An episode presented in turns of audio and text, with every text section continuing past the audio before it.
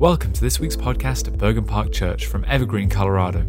We hope you enjoy this message, and if you'd like to hear any more or learn more about the church, please visit bergenparkchurch.org. Father, as we, uh, as we pause, as we recognize there is nothing in this life that is more, glo- that is more glorious, more beautiful, Father, more radiant than you. We chase, we chase after a lot of things. Our hearts run after the things of this world. And yet, Father, you long for us to come to you. And when we come to you, you tell us you are gentle and humble in heart. And your desire for us today is that we would have rest for our souls. For Father, your yoke is easy, your burden is light. So today, as we gather, we lay down the burdens of our week Father, we lay down the burdens that are weighing us down, the anxieties, the difficulties, the struggles, the conflicts.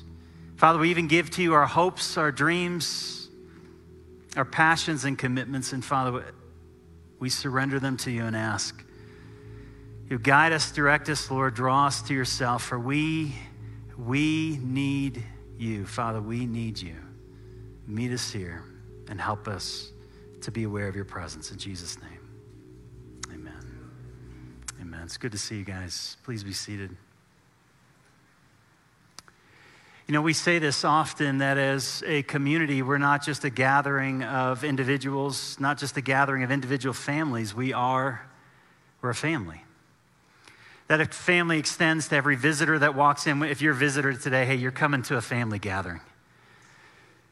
This is a community of people that love God and love each other. And because we love God and we love each other, we want to love Evergreen and Conifer. We want to love Idaho Springs. We want to love Dumont. We're going to love Empire. We want to love this community as God has loved us. And as a as a community, we celebrate when there is celebration, but we also mourn when there's an opportunity for mourning. And you may be aware this week uh, that our children's director, uh, Janine McNally, stepped away from her position uh, this week and is no longer going to be serving in that area.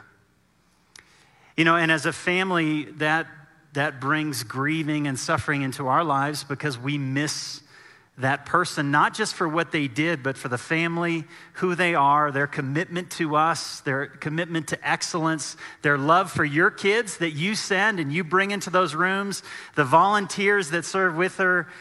That's a huge and, and it's, a, it's a loss. And so, as a church, no, as a staff, as elders, we're, we're grieving that loss that Janine felt it was time for her to step away from that position. Uh, and yet, we want to acknowledge and celebrate what she's done. You know, I don't know, uh, some of you have been here for a while. COVID was really, really hard. Janine did an excellent job connecting to our families during that. She has built programs. We have a Wednesday night Bolt program where kids uh, that don't go to this church, but some that do, gather on Wednesday night. She's created outreach programs from our fall festival to Easter. She has had a heart for our kids, and she has trained by far the best volunteers I have to say it, all the churches in Evergreen, I'm sorry, our volunteers are by far the best because she invested her heart into them. And so we want to recognize that loss. We want to celebrate her, and we encourage you to reach out to her. Let her know that she is loved and appreciated. That's important to us. But as a staff and as leaders, we got questions moving forward.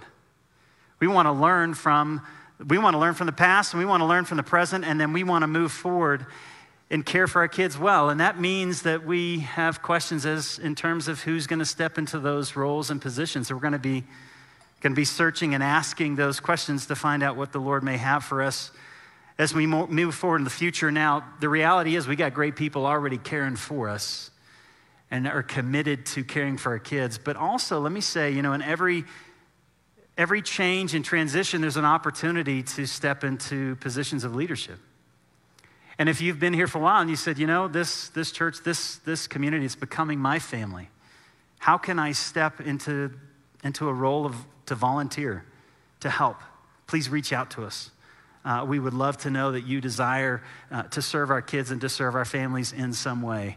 Uh, that would be incredibly valuable to us. So, so with that, I just want to acknowledge that uh, if you have any questions for us, um, you know, as an elder board and as a staff, we want to always seek to be an open book. We are not a perfect people, perfect leaders, but we do want to be a, the kind of leadership that learns from mistakes and grows through opportunities moving forward. So please reach out to us. We love you guys. We love this church. We love Evergreen, and we want to see this community on fire for the glory of God and the gospel. You guys with us? Thank you. Thank you for letting me share that. Hey, today, let me say we're going to take a little, little diversion. Um, a little tired this week and kind of worn, but I felt the Lord was really directing me uh, to share something with you today. Something's been on my heart. I, have preached on it a number of times, but the Lord just keeps taking me to this place of being honest about what you experience, what your emotions are, and being honest with God and with others. Now, let me tell you why this is so important.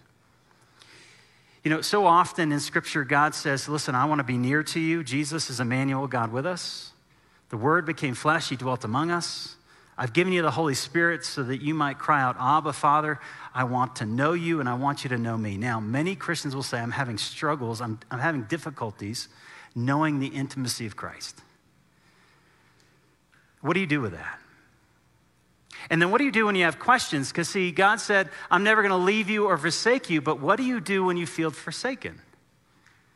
You're going to be honest about it? I mean, he told you he's not going to leave you or forsake you. And so if you admit you feel left and forsaken, then you're really not a good Christian. I mean, God said that all his promises are yes in Jesus, but sometimes those promises just seem to fall short. Are you honest about your disappointments? Are you honest about your frustrations? Are you honest about your anger with God? Now, when I read the Bible, it is shockingly honest when it comes to the emotions that people express and experience. You know, we've been in the book of Ecclesiastes, and as I've been going through Ecclesiastes, I've also been reading, because I just want pain and suffering, I've been reading the book of Job. And as Ecclesiastes is filled with frustration and hurts and anger, Job just ratchets it, it takes it up a notch. Because see, Job, Job lost everything. He lost his family, he lost his kids, he lost his livelihood, he, he lost his health. Everything was taken from him. And the words that Job expresses, I don't think most Christians feel comfortable with. And let me kind of tell you how I see this within the church. You know, when we gather as a church, our culture loves happiness and being blessed. Someone says, How are you doing? I'm blessed, man, just blessed. What's going on? Just happy, just happy, just blessed, walking in the Lord. I don't know who you are. I don't always feel that way. I don't always feel blessed. Sometimes I'm angry. Sometimes I'm crushed. Sometimes I'm frustrated. But the songs we sing, we don't sing about being crushed. Jesus, I'm crushed. Ah, Jesus, I'm angry. Jesus, I'm mad. But that's true. When you read the Psalms, the Psalms are filled with anger, they're filled with frustration, they're filled with sadness because that's life, isn't it? It's not always about being blessed and being happy and life going great. And I think one of the reasons we don't have this intimacy with God is we're not honest with Him. We're not honest with Him. And some of us have thought, and I've been in this camp, you can't be that honest. He's God. And if I'm that honest with Him, He's going to strike me dead. You know, I'm going to lose my job. Something bad's going to, I'm going to break my leg. I'm going skiing. You know, skiing's coming out. I'm going to break my leg on the slopes. You can't be honest with God. But see, if you take the Bible seriously, that's not a position you can have as a follower of Jesus Christ. Because the Bible doesn't hold our concerns when it comes to emotions and expressing them, being honest before God. Instead, it's, it's shockingly honest. And so, what I want to do is just take a minute and I want to look at the book of Job. We're going to be in chapters 9 and 10. And I want to look at Job's anger. And I want to make you hopefully a little uncomfortable with the words that he says, and then to evaluate for yourself you know, you may not have gone through what Job's gone through. I mean, thankfully, you probably, none of us have. But you have experienced loss, you've experienced hardship. And the reality was, in all of that loss and hardship, God was in control and God was good. But He allowed you to grow up in that neighborhood. He allowed you to have this set of parents. He allowed you to go through these experiences. He allowed you to go through this loss. God was in control. God was good, but bad things happen. What do you do with that? Well, I want to suggest we need to start learning to do what Job does, what Ecclesiastes does, what Psalm does. So let's, let's watch this. We're going to go into Job chapter 9. And I want you to listen to his words and really allow the words that Job speaks to connect to that inner frustration, that inner reality of loss and hardship. So listen to these words. Job chapter 9, verse 1. We're going to jump around a little bit, so, so try to, I'll try to help you keep up. And then Job answered and said, Truly I know that it is so. But how can a man be in the right before God? If one wished to contend with him, listen, one could not answer him once in a thousand times. He is wise in heart and mighty in strength. Who has hardened himself against him and succeeded? Verse 11 Behold, God has passed before me, but I see him not. He moves on, but I do not perceive him. Behold, he snatches me away. Who can turn him back? Who will say to him, God, what are you doing? Verse 14 How then can I answer him? Choosing my words with him, though I am in the right, I can't answer him. I must appeal for mercy to my accuser, who is God. If I summon him and he answered me, I would not believe that he was listening to my voice. For he crushes me with a tempest and multiplies my wounds without a cause. He will not let me get my breath, but fills me with bitterness. Verse 20. Though I am in the right, my own mouth would condemn me. Though I am blameless, he would prove me perverse. Chapter 10. I loathe my life. I loathe, I loathe my life. I will give free utterance to my complaint. I will speak in the bitterness of my soul. I will say to God, Do not condemn me. Let me know why you're contending against me. Does it seem good to you to oppress, to despise the work of your hands, and favor the designs of the wicked? Your hands created me, you fashioned me. Now, why are you destroying me altogether? Remember that you made me as like clay. Will you now return me to the dust? And were my head lifted up, God, you would hunt me down like a lion and again work wonders against me. You renew your witness against me and increase your vexation towards me. You bring fresh troops against me. Verse 20. Are not my days few, God? Then cease. Leave me alone that I may have just a little bit of cheer. Yeah, that's in the Bible. This is the word of the Lord. All thanks be to God. God, leave me alone. You hunt me like a lion. You send armies and troops after me, God. You are a vexation. I cannot see you. I cannot perceive you. You take hold of me. You say you are good. You say in your control. Why do you allow these things to happen? Have you prayed like that? And have you asked the question? Because, see, I think some of you, some of you are like, you resonate. Yeah, I'm resonating. Thank you for those words. Some of you are really uncomfortable. Because, see, words like this cause you to tap into your own anger, and you don't know what to do with it. And see, when you have unresolved anger, you're going to take that out on the people around you. And that's why God said, listen, start with me. Love the Lord your God, then love your neighbor. And so often we hate our neighbor as we claim to love God. And what we express to our neighbor is anger. And I would suggest the reason we express that anger to our neighbor isn't that there isn't things that we should get angry. There's stuff we should get angry about. Absolutely. But the reason it comes out of us the way it does and the reason we treat other people the way we do is we don't know how to bring our anger to God. And we don't know how to surrender to Him all the broken stuff in the world, all the stuff that bothers us, all the stuff that hurts us, and say, Father, I'm going to give this to you. Because here's the fact God is God and He is in control and yet he allows these things to happen, but you don't get angry at him? I think sometimes we have this sanctified view of our relationship with God when the Bible's saying, just be honest. Just be honest. And if you look at the words that Job speaks, verse 3, if someone wanted to take you to court, I mean, he's saying if someone wished to contend with you, if someone wished to complain against you, God, I'd bring a thousand complaints. I wouldn't win. I get it. I wouldn't win. You're going to have some excuse some way to explain it away. Verse 11, he says, You pass me by. I don't see you. You say you're near, but where are you? Verse 11, he moves on. I don't perceive him. Behold, he snatches me away. He grabs hold of me. Who can turn him back? And who's going to say to him, God, what are you doing? I don't see you. I don't perceive you. And then you rush into my life, and I can't even ask you what you're doing. And verse 16, look at this. If I summoned him, and if God did happen to hear me, I don't believe he'd listen to my voice. Even if you heard my annoying little voice in the darkness, God, you wouldn't care. You don't listen to me. Now, realize what Job lost. He lost his family, he lost he lost everything. Everything has been taken from him, but what is he complaining about? Now listen, he's angry at what he lost. But think about what he in the midst of this loss and pain, what bothers him? It's that God isn't with him in his pain. Relationships, to have a healthy relationship, you have a healthy relationship because you've shared sadness together.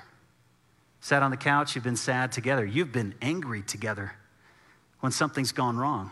You have been hurt together. You have been afraid together. You probably have felt shame and you shared that shame together. You have felt guilt together. You have felt emotions and those emotions have been expressed. And when you express those together, it draws you in. But what happens when you shut off your emotions to God? It doesn't draw you into God, it just isolates you from God because you're thinking, I can't express my anger to Him. And you wonder why God is distant. You wonder why God isn't near because, see, we're not as honest as the Bible is. We're not as honest as Job is. We're not willing to express what's happening in our own lives. And so he goes on to say in verse 20, though I am right, my own mouth would condemn me. Though I am blameless, God would prove me perverse. Chapter 10, verse 8. Hey, your hands created me. Now you're just going to destroy me? 16, 10, 16. Were my head lifted up, you would hunt me down like a lion and again work wonders against me. 10, 12, leave me alone so that I might have just a moment of peace. It's very similar to Psalm 88. Darkness is my friend. What do you do with words like this? And does this match in any way our own experience of God? And it's not just Job. I mean, there's a book called Lamentation, it's about lamenting. And it's just as angry. There are psalms after psalm after psalm. And realize Job's anger in chapters 9 and 10, it, it's just chapters 9 and 10. There's 42 chapters, guys. And he lost a lot. It gets worse and worse and worse and worse. How long did he sit in that? How long did his anger overwhelm him? You know, sometimes what I have to do to really get God's word into my heart is just listen to them. I memorize a lot of books of the Bible, not because I'm good at memorizing, just simply because I listen to them over and over and over until you have to remember it because it's just going to get stuck in. So I want you to hear the words of Max McLean. Max McLean is an actor and he has done this audio recording of the Bible. And so what I did was I kind of cut some some of Job's words, words down, and I just simply want to allow someone that's a better reader than I am to read these words. And as, as they're read and as you hear these words, just listen to them and say, Could you resonate with them? Could you say these things? And then ask the question why does God allow words like this in the Bible? Listen to these words. Why have you made me your mark? The earth is given into the hand of the wicked. He covers the faces of its judges. If it is not he, who then is it? Yet you will plunge me into a pit. I will say to God, Do not condemn me. Let me know why you contend against me. Does it seem good to you to oppress, to despise the work of your hands and favor the designs of the wicked? Your hands fashioned and made me, and now you have destroyed me altogether. And were my head lifted up, you would hunt me like a lion and again work wonders against me. You renew your witnesses against me and increase your vexation toward me. You bring fresh troops against me. For you write bitter things against me and make me inherit the iniquities of my youth. You put my feet in the stocks and watch all my paths. So you destroy the hope of man. He has torn me in his wrath and hated me. He has gnashed his teeth at me. God gives me up to the ungodly and casts me into the hands of the wicked. I was at ease, and he broke me apart. He seized me by the neck and dashed me to pieces. He set me up as his target. His archers surround me. He slashes open my kidneys and does not spare. He pours out my gall on the ground. He breaks me with breach upon breach. He runs upon me like a warrior. Know then that God has put me in the wrong and closed his net about me.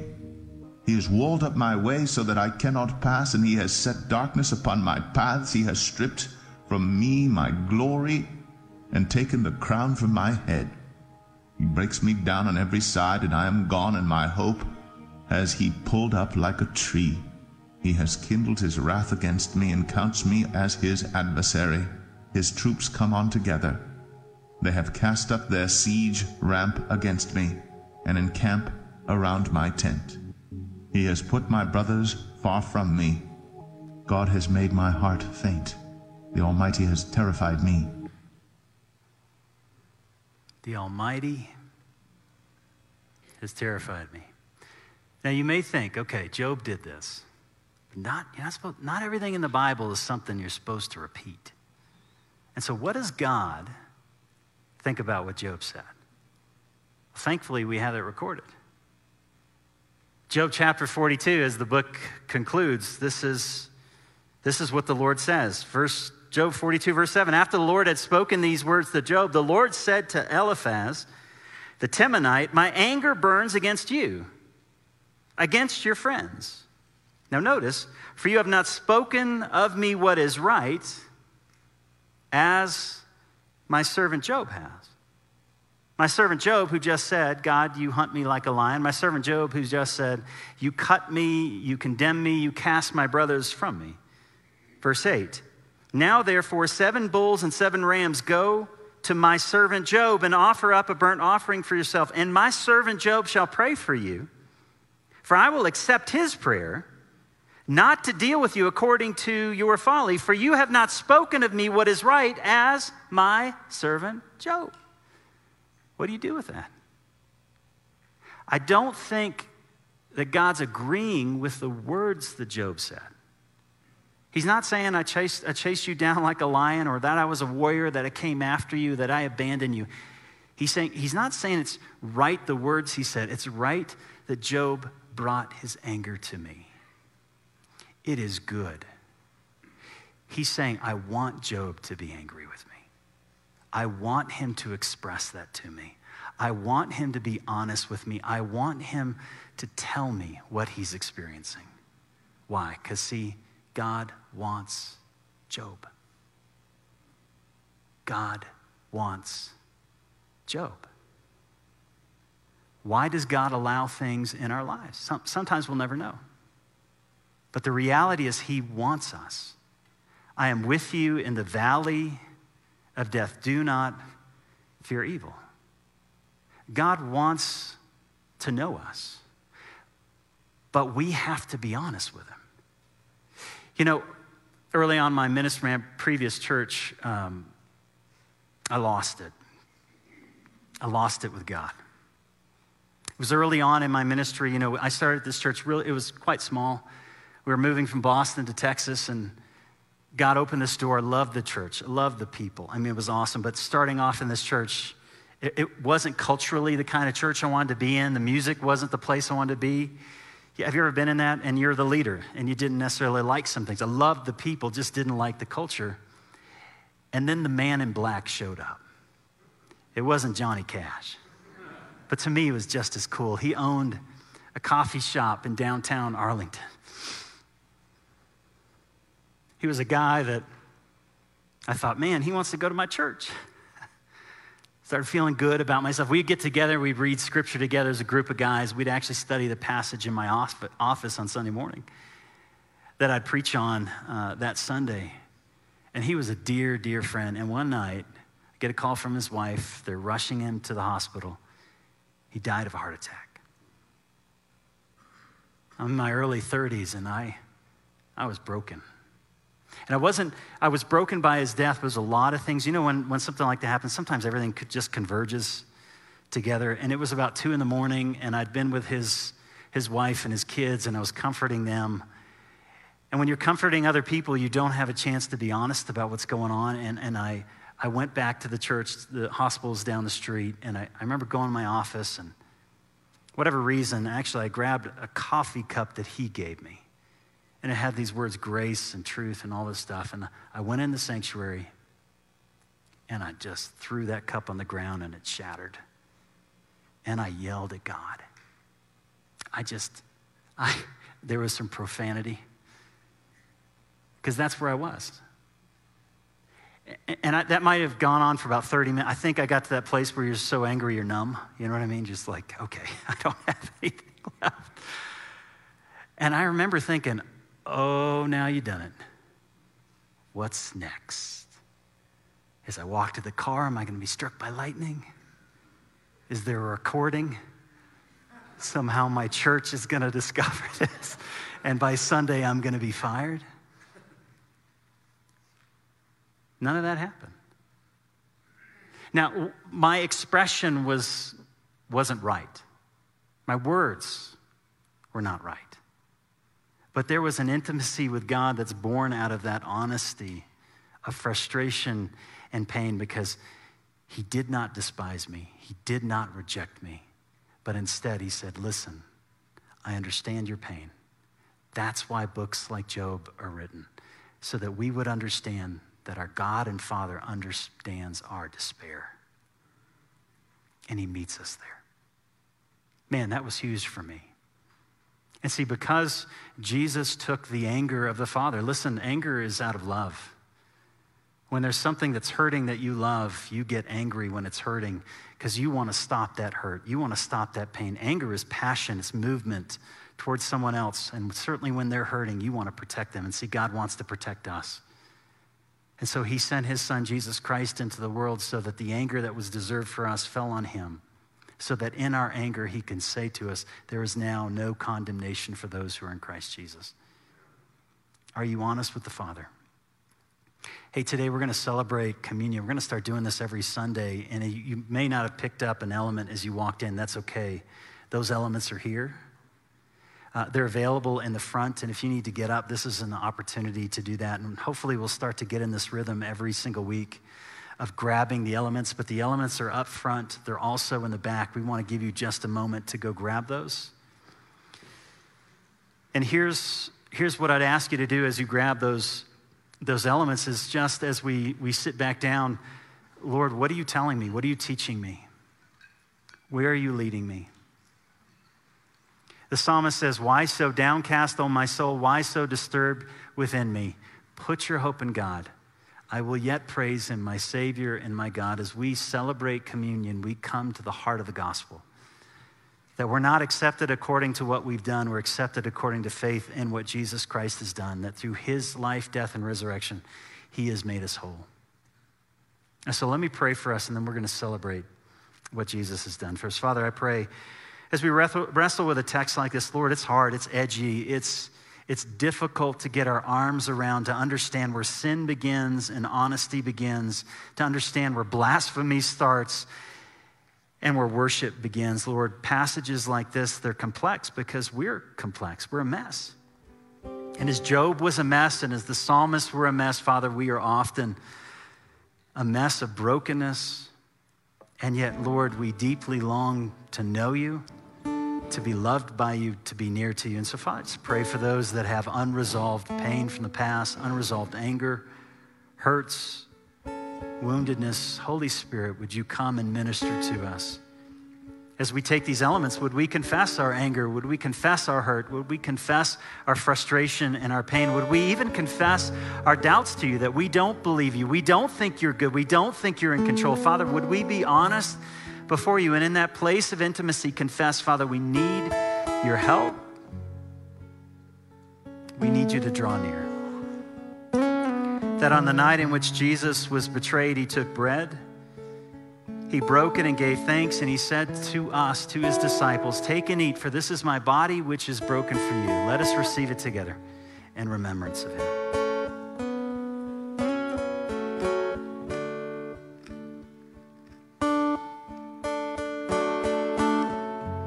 Same way after supper. After supper, Jesus, he took a cup and he raised it to his disciples and he said, This is my blood that is poured out for you, the blood of the covenant. Receive this together in remembrance.